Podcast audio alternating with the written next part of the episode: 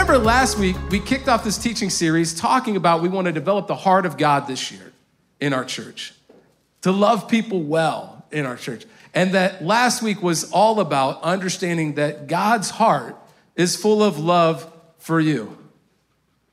No matter what your background is, no matter the things that you've done, the thoughts that you've had, the, the mistakes that you've made, that God loves you right where you are. And that as we open ourselves to receiving that love because of the work of Jesus crucified res- on the cross, resurrected from the grave, you can actually experience the Spirit of God in your life and to overflow with God's love towards others. And so this week, we're not just going to talk about how to receive God's love, we're going to talk about how to love others well. That God's heart is full of love for you, and your heart then becomes full of love for others. Are you ready to study God's word together? Okay, turn to Matthew chapter 5, verse 43. Verse 43. And don't let me forget this as you're doing that. Uh, we don't do this every week. Can you turn to your neighbor? We do this a few times a year and just tell him it's not always like this. Can you do that real quick? The right and the left, just tell him, hey, it's not always like this. It's usually way better, way better than this. Uh, we're gonna we're gonna get into some very real uh, subjects this morning, and here's the thing: we're not just called to be filled with love from God to overflow to love people that we already love. We're actually called to love people we don't even love. In fact, Jesus tells us that we even should love our enemies. Here's what it says, verse 43 of chapter 5. This is in the Sermon on the Mount. You have heard that it was said, Love your neighbor and hate your enemy. But I tell you, love your enemies and pray for those who persecute you. By the way, a few verses earlier, he, he actually said that, like, if they punch you in the face, just turn and give them the other cheek. That was the level of laying your life down that Jesus was referring to when it came to your enemies. Verse 45 that you may be children of your Father in heaven. He causes his sun to rise on the evil and the good and sends rain on the righteous and the unrighteous. If you love those who love you, what reward will you get? Are not even the tax collectors doing that? And if you greet only your own people, what are you doing more than others? Do not even pagans do that? Be perfect, therefore, as your heavenly Father is perfect. This morning's message pretty simple. The main point is that as followers of Jesus, because we've received the love of God, we are then called to love everyone always.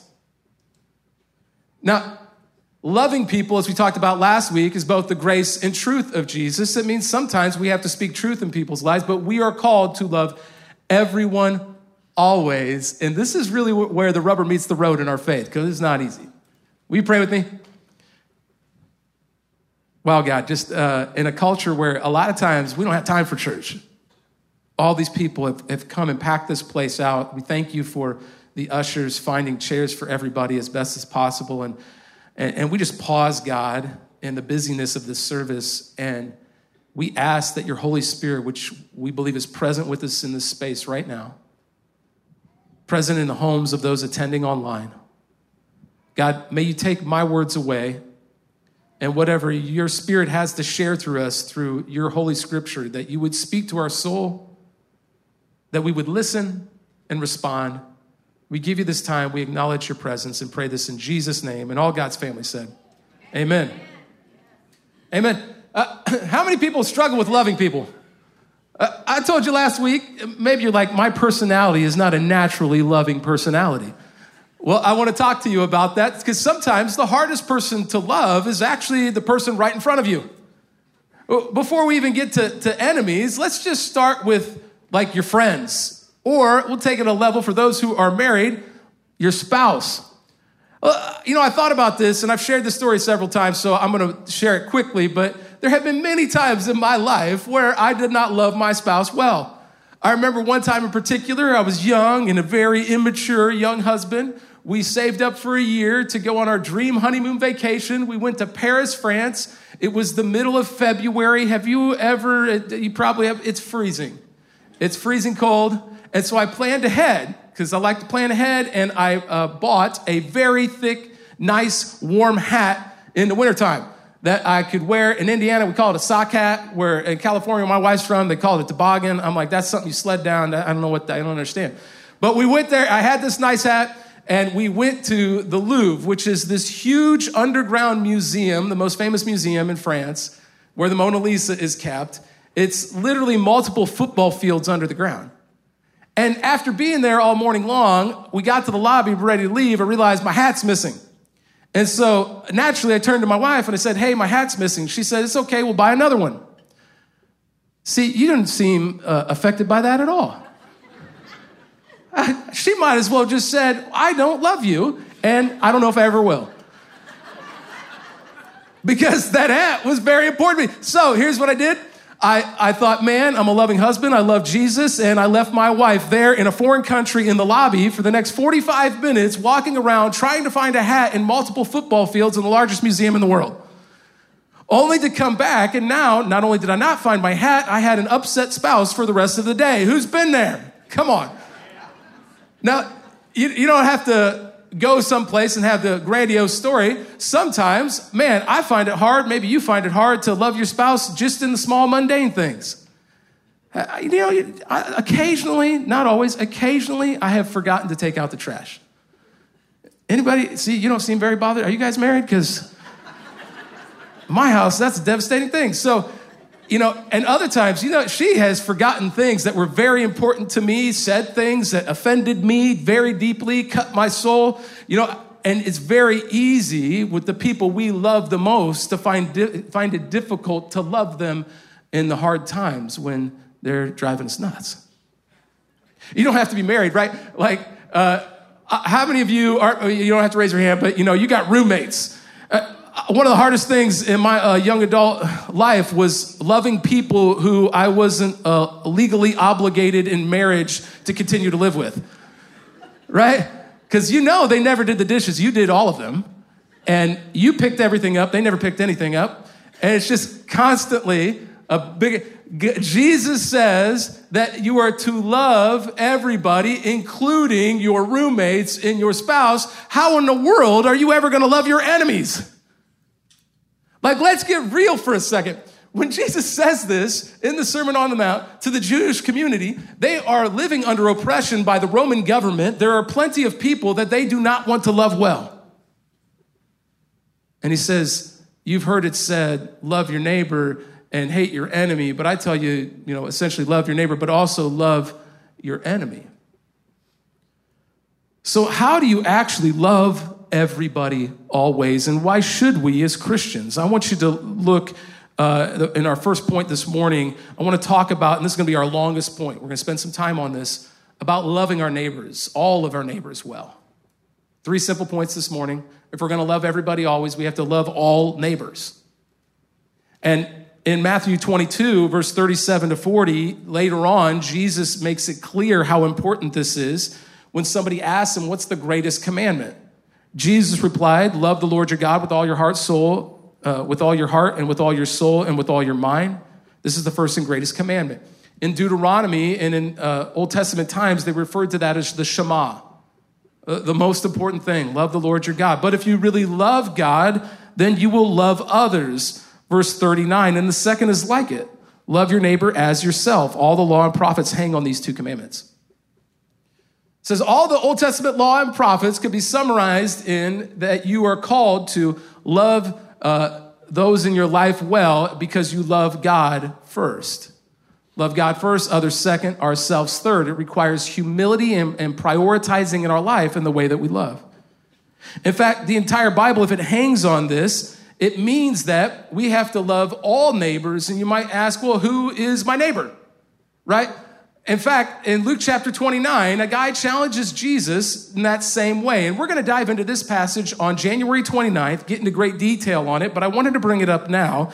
It says, But he wanted to justify himself, so he asked Jesus, And who is my neighbor? Like, I'm supposed to love my neighbor. Who, uh, I mean, but not everybody's my neighbor, right?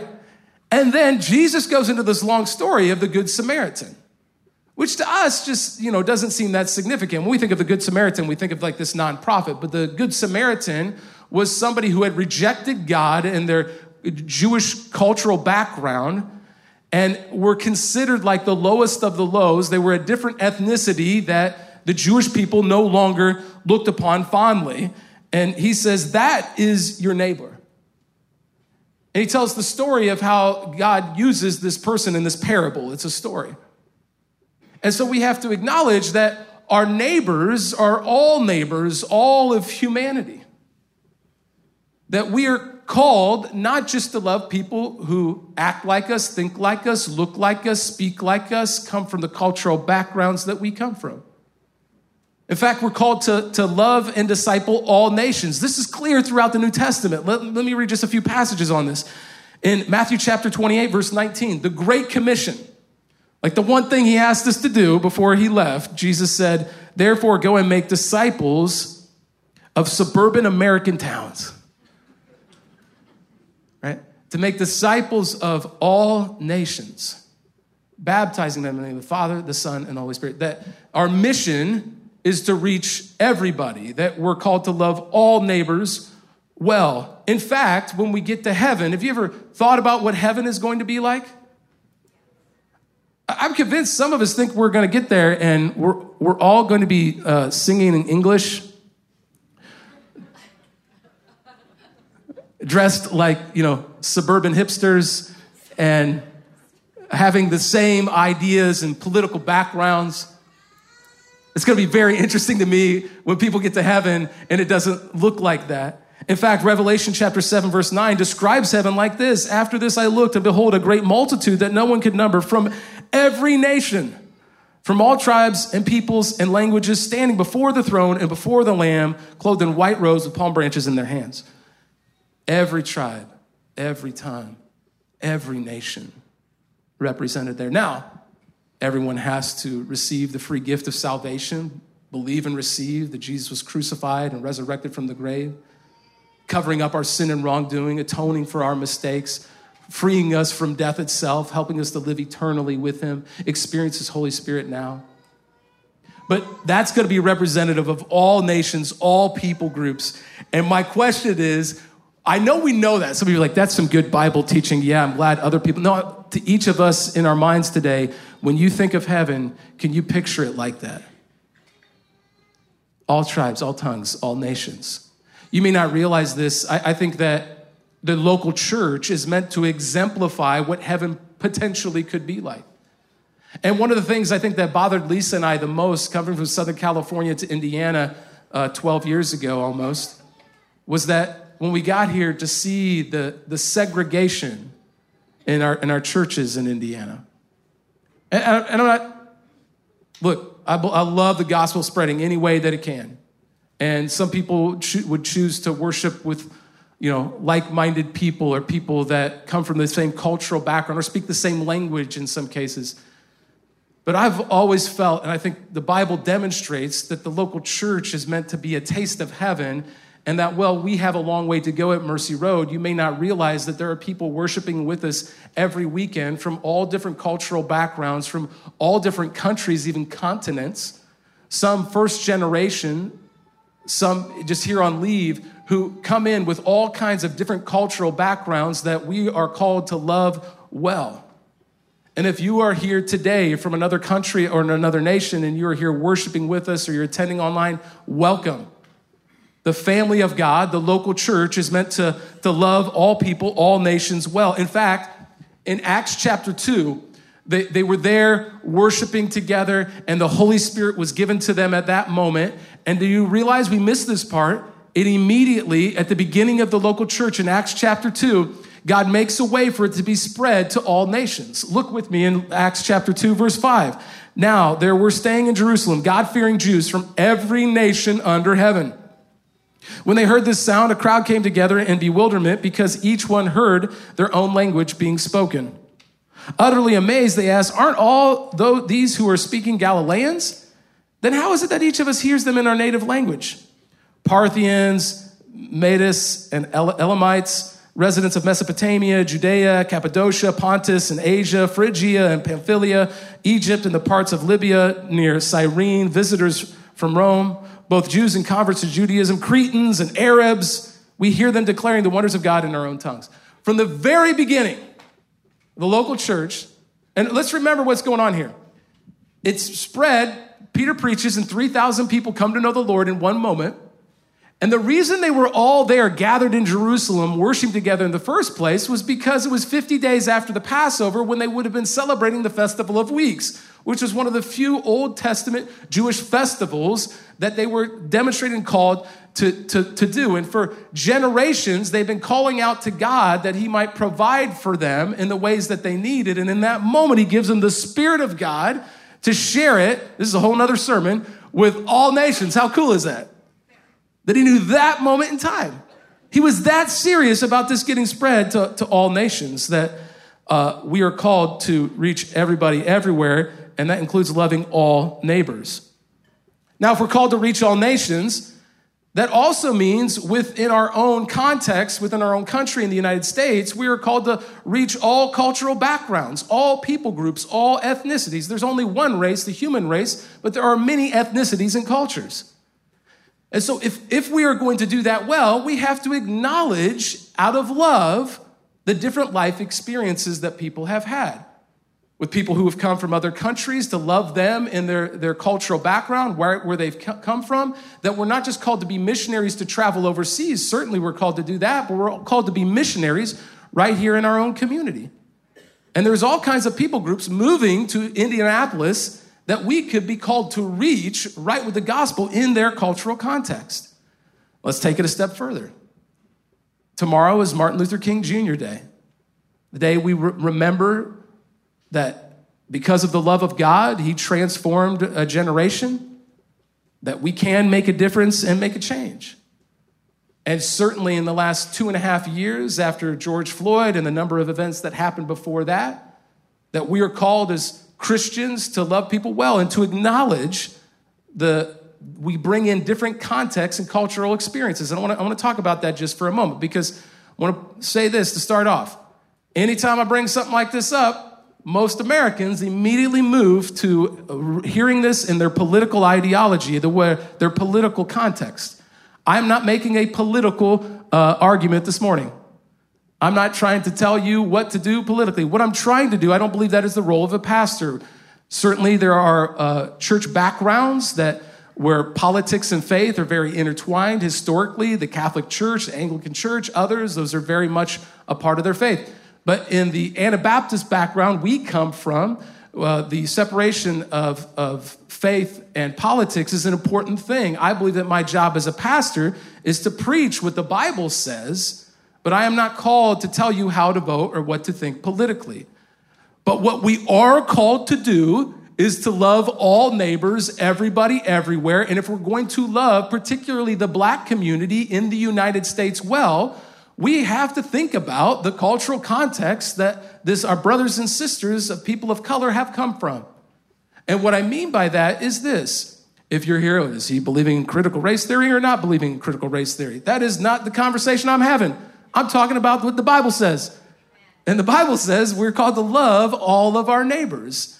And that means this that we have to acknowledge that there is one people group in our community that were taken hundreds of years ago from a continent, enslaved, owned, brought here, made to live as slaves for hundreds of years, that causes all kinds of generational trauma that could not be rid of in just one generation.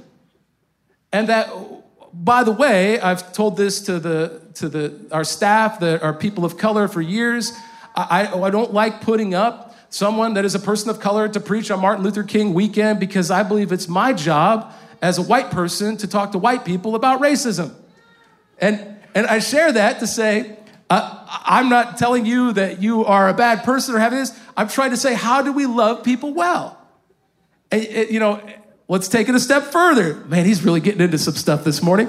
Let's take it a step further. Some of, uh, I talked to my mentor about this. For some of the Christians that were the generation before me, the, the big cultural issue for them was uh, unborn children. Again, I'm not here to tell you what to do politically about that, but I think we would all agree as Christians who have read the Bible that we prote- should protect people. Sure, certainly women, but also unborn kids. And what you believe to do politically about that, I'm going to leave that to you. But I believe as a Christian, I have to fight to protect children. I have to fight to protect people who have come here from another country. And again, theologically, we are called to obey the laws of the land, Romans says, but we're also called to help the hurting and the broken and the lost. And that's the tension that we have to wrestle with as Christians. But my mentor would say for many of the older generation of Christians, the number one issue was abortion. And for many of the younger generations, the number one issues are issues of race. And here's what I want to tell you, because you're going to miss the mark and think that this morning's sermon is about something it's not. It's not about immigration. It's not about race itself. It's, it's not even a, uh, about unborn children. What it's about this morning is love. That as followers of Jesus, we are called to love every people group well. You say, well, what does love look like? Good news. God actually defined it for us. 1 Corinthians chapter 13. You read it at your wedding. It actually didn't have anything to do with romantic love. It's a, talking to the church in Corinth that's fighting with each other. And, and he says this 1 Corinthians chapter 13 love is patient, love is kind. It does not envy. It does not boast. So, on issues of, of, of race, if we're going to love our, our, our, uh, our, friends, our brothers and sisters in Christ who come from a black background, then we are called as Christians to say we're going to love with patience, with kindness. We're not going to envy. It does not boast. It is not proud. It does not dishonor others. It is not self seeking. It is not easily angered. It keeps no record of wrongs. Love does not delight in evil, but rejoices with the truth. It always protects, always trusts, always hopes, always perseveres. To protect, to trust, to hope. We have to, to do that, we actually have to listen to one another and be there for one another. To put God first, others second, and ourselves third. And if we simply did that in our culture, we would see many of these issues that I just brought up alleviated and addressed. That when Jesus came to say that you have to, to love the Lord your God with all heart, heart, heart, soul, mind, and being, love your neighbor as yourself, he's talking about the neighbors that are in our lives right now. To, to love people with a different cultural background and to see them the way that God sees them. We can love, by the way, and I don't know when this started, we can love both the black community and love our police officers well. I, I believe that it's, it's not God that chooses division, but we can't do that in a way where we're not listening to people who are really hurting and we can't understand their background because we haven't lived it if you're a white person. You see, the, the heart of a follower of Jesus, rather than seeing the, the, the, other person as the enemy, sees them as a creation of God, made in the image of God, and desires to commune and to love them well. And it, it, means that we in the Christian church will demonstrate to the world how to love all of our neighbors well. In fact, again, if you want to turn that into a, a, political snippet that you could just simply espouse that I believe that this is true and this is not true, uh, politically speaking, of how we should act on this thing, and you miss the heart of it that we have to love with the heart of Jesus Christ, with the love of God. Remember how Jesus loved? He laid down everything. He didn't care what would come because his love was for the other person first, not for himself. We are called to do that for people of different ethnicities, and in the case of those in the black community who have endured so much generationally, we are called to live this out to the fullest. Now, I don't know what that looks like in your life. You're like, Josh, that was like three sermons in one. I'm a little overwhelmed now. Well, just get ready, it's not over. See, here's the thing that was just loving your neighbors. Number two, now, now you're supposed to love your enemies? What? Think of the audacity that Jesus had to say this to this people group that had a very clear enemy, the Romans. And he tells them, You're supposed to love your enemies. Well, the Zealots, which was one of the key political entities of that day, were waiting for the Messiah to come and fight back and fight back against their oppressors. He, he tells them, I am the Messiah, I'm the anointed one, but we're not going to fight in that way. We're going to love our enemies. Verse 43 again, you have heard that it was said, Love your neighbor and hate your enemy, but I tell you, love your enemies. It was Martin Luther King Jr. who said, Love is the only force capable of transforming an enemy to a friend. That's the power of godly love. you ever had one of your kids that, like, they kept getting in arguments with some kid and then they end up, like, a year later being best friends? Uh, we can see it in our children sometime. I've seen that happen. And it's amazing when you really get to know somebody and their hurts and pains and, and act with love and compassion towards them, how you could actually end up coming to, into a great intimate relationship with the very person you thought was your enemy. But here's the thing, I did want to pause there and I, I wanted to note this. For, for many Christians out there, you're just like, oh, I just, I can't do that. They annoy me. I'm an Enneagram, whatever, and I'm not a loving person. I want to tell you that uh, God did not make you in a way that you can't love, first of all. And keep in mind, your goal today is also not to just go, oh, I need to love better. I'm going to go try harder. Remember last week that when we encounter the love of Christ, it's His love that overflows. There was a fantastic experiment that happened last weekend, if you missed it, that His love is meant to overflow from our life. So when we're not loving people well in our lives, it's not that we aren't trying hard enough we don't have an obedience problem, we have a Jesus problem. We don't have enough of God in our life that it's naturally overflowing. And I need to look at my spiritual health for a moment. That's why we're praying and fasting for 21 days. God, give us your heart. Help us to hear from you. Help us to live and interact the way that you would desire us to out of an overflow of love. That doesn't mean, though, that even though love has the power to transform an enemy into friend, it doesn't mean that every enemy is going to be your BFF. So, so also don't hear that when you have someone in your life that you adamantly disagree with their life because they're living in sin and they're making really poor choices and their choices sometimes hurt other people including you your friends or your family you don't have to loving them does not mean that you don't set up healthy boundaries and speak truth into someone's life. Love is not agreement. Love is love. And loving people well means that you speak grace and truth into somebody's life.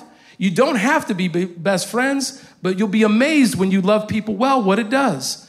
Because again, love is patient, love is kind, it does not envy, it does not boast. Let me tell you a story about somebody who really lived this out. His name was Dietrich Bonhoeffer. He was a German pastor during Nazi Germany. And he rejected the hurtful belief system of the Nazis. And because he spoke out against Nazism, he actually was thrown into a, a prison camp. And he would actually end up losing his life there while loving people well right in front of him, having to stand up for his beliefs. In fact, it's not going to be on your screen, but he said this the person who's in love with their vision of community will destroy community, but the person who loves the people around them will create community everywhere. In other words, what Dietrich Bonhoeffer is saying is, our environment doesn't dictate our community. You can have this vision of like, I really want friends and this amazing Christian community and I want all these things. But if you don't love the people around you well, it's probably not gonna happen. But if you love people, everybody always, you will always find community because you're loving people well and they respond to the love of God in their life. He had the audacity to say that while he was actually eventually going to be imprisoned by the Nazis and having to live that out in the worst place on the planet. I believe that we could still do that today. Number one, we got to love all neighbors. Two, we got to love all enemies. But three, we have to pray for those who persecute us. Look what it said again pray for those who persecute you.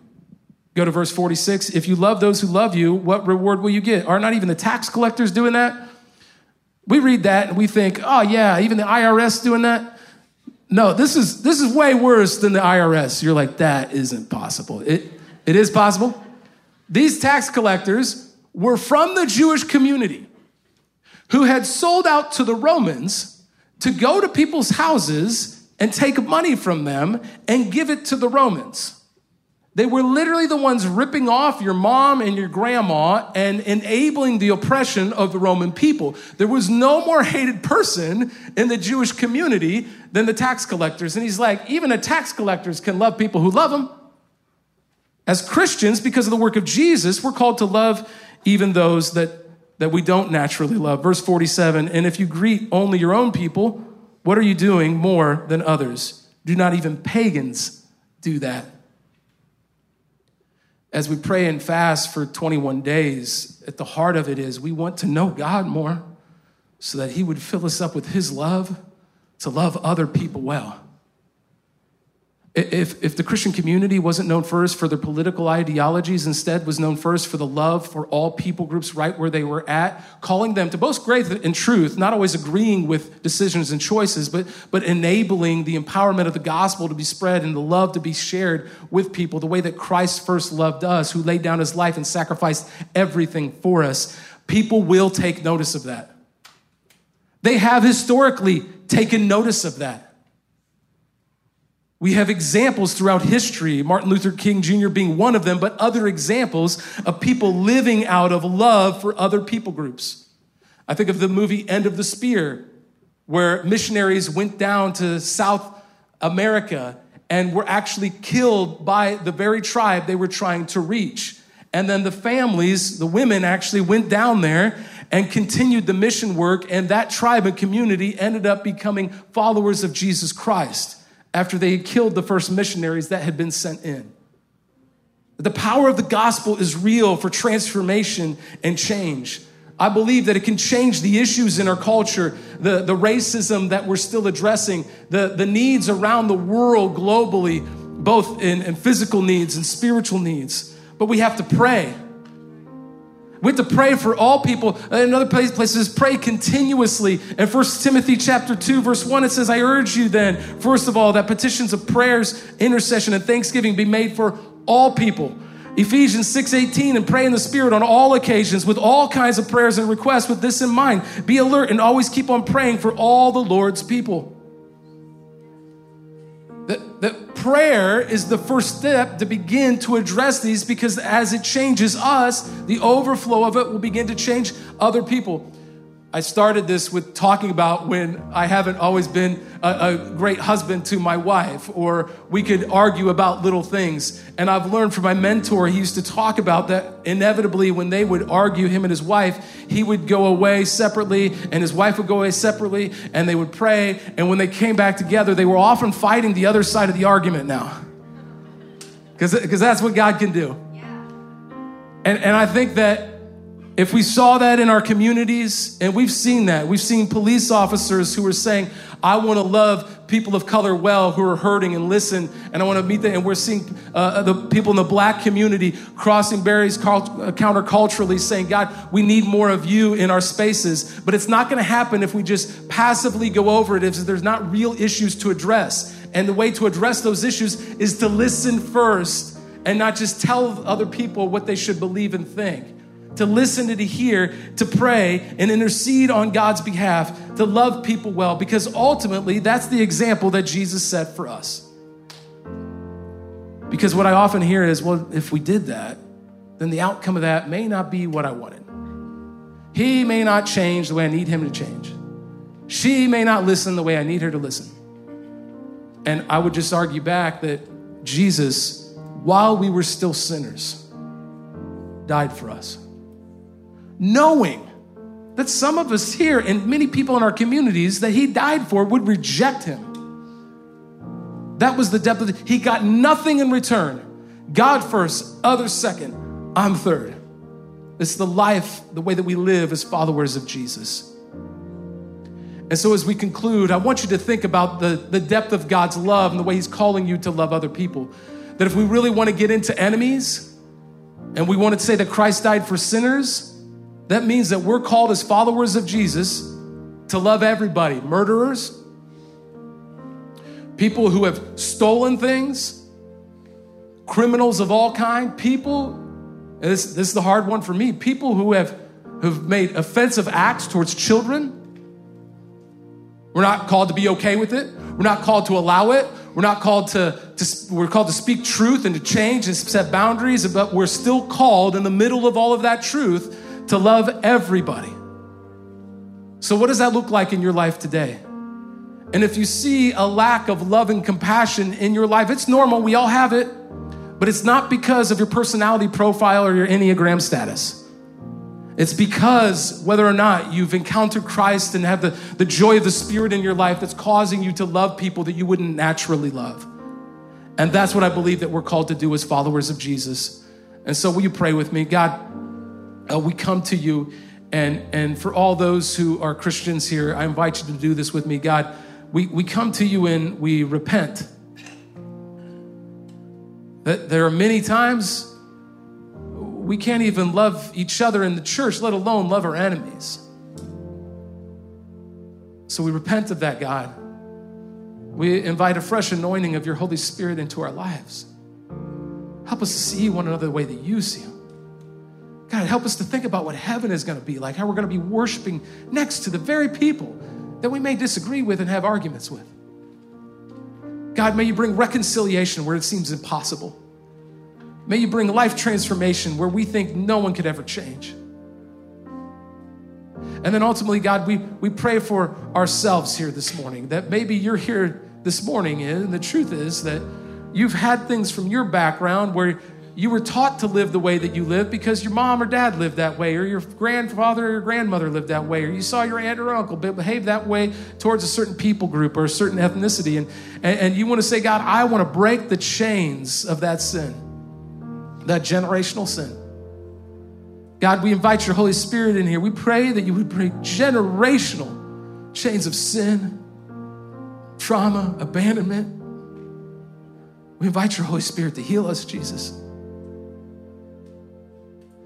And finally, maybe there's somebody here that you want to know this kind of love that Jesus laid down his life for you, knowing you would reject him. But he still welcomes you with open arms, like the prodigal son returning home. And so, if you would like to surrender your life over to Christ, we invite you to do that. Pray this with me God, I want to know that kind of love unconditional agape love. And so, on this morning, I repent of anything in my life that's not of you and I receive salvation through your work on the cross, Jesus, and resurrection from the grave. I give you everything in my life. We worship you, God, and praise you. It's in Jesus' name that we pray. And all God's family said, Amen.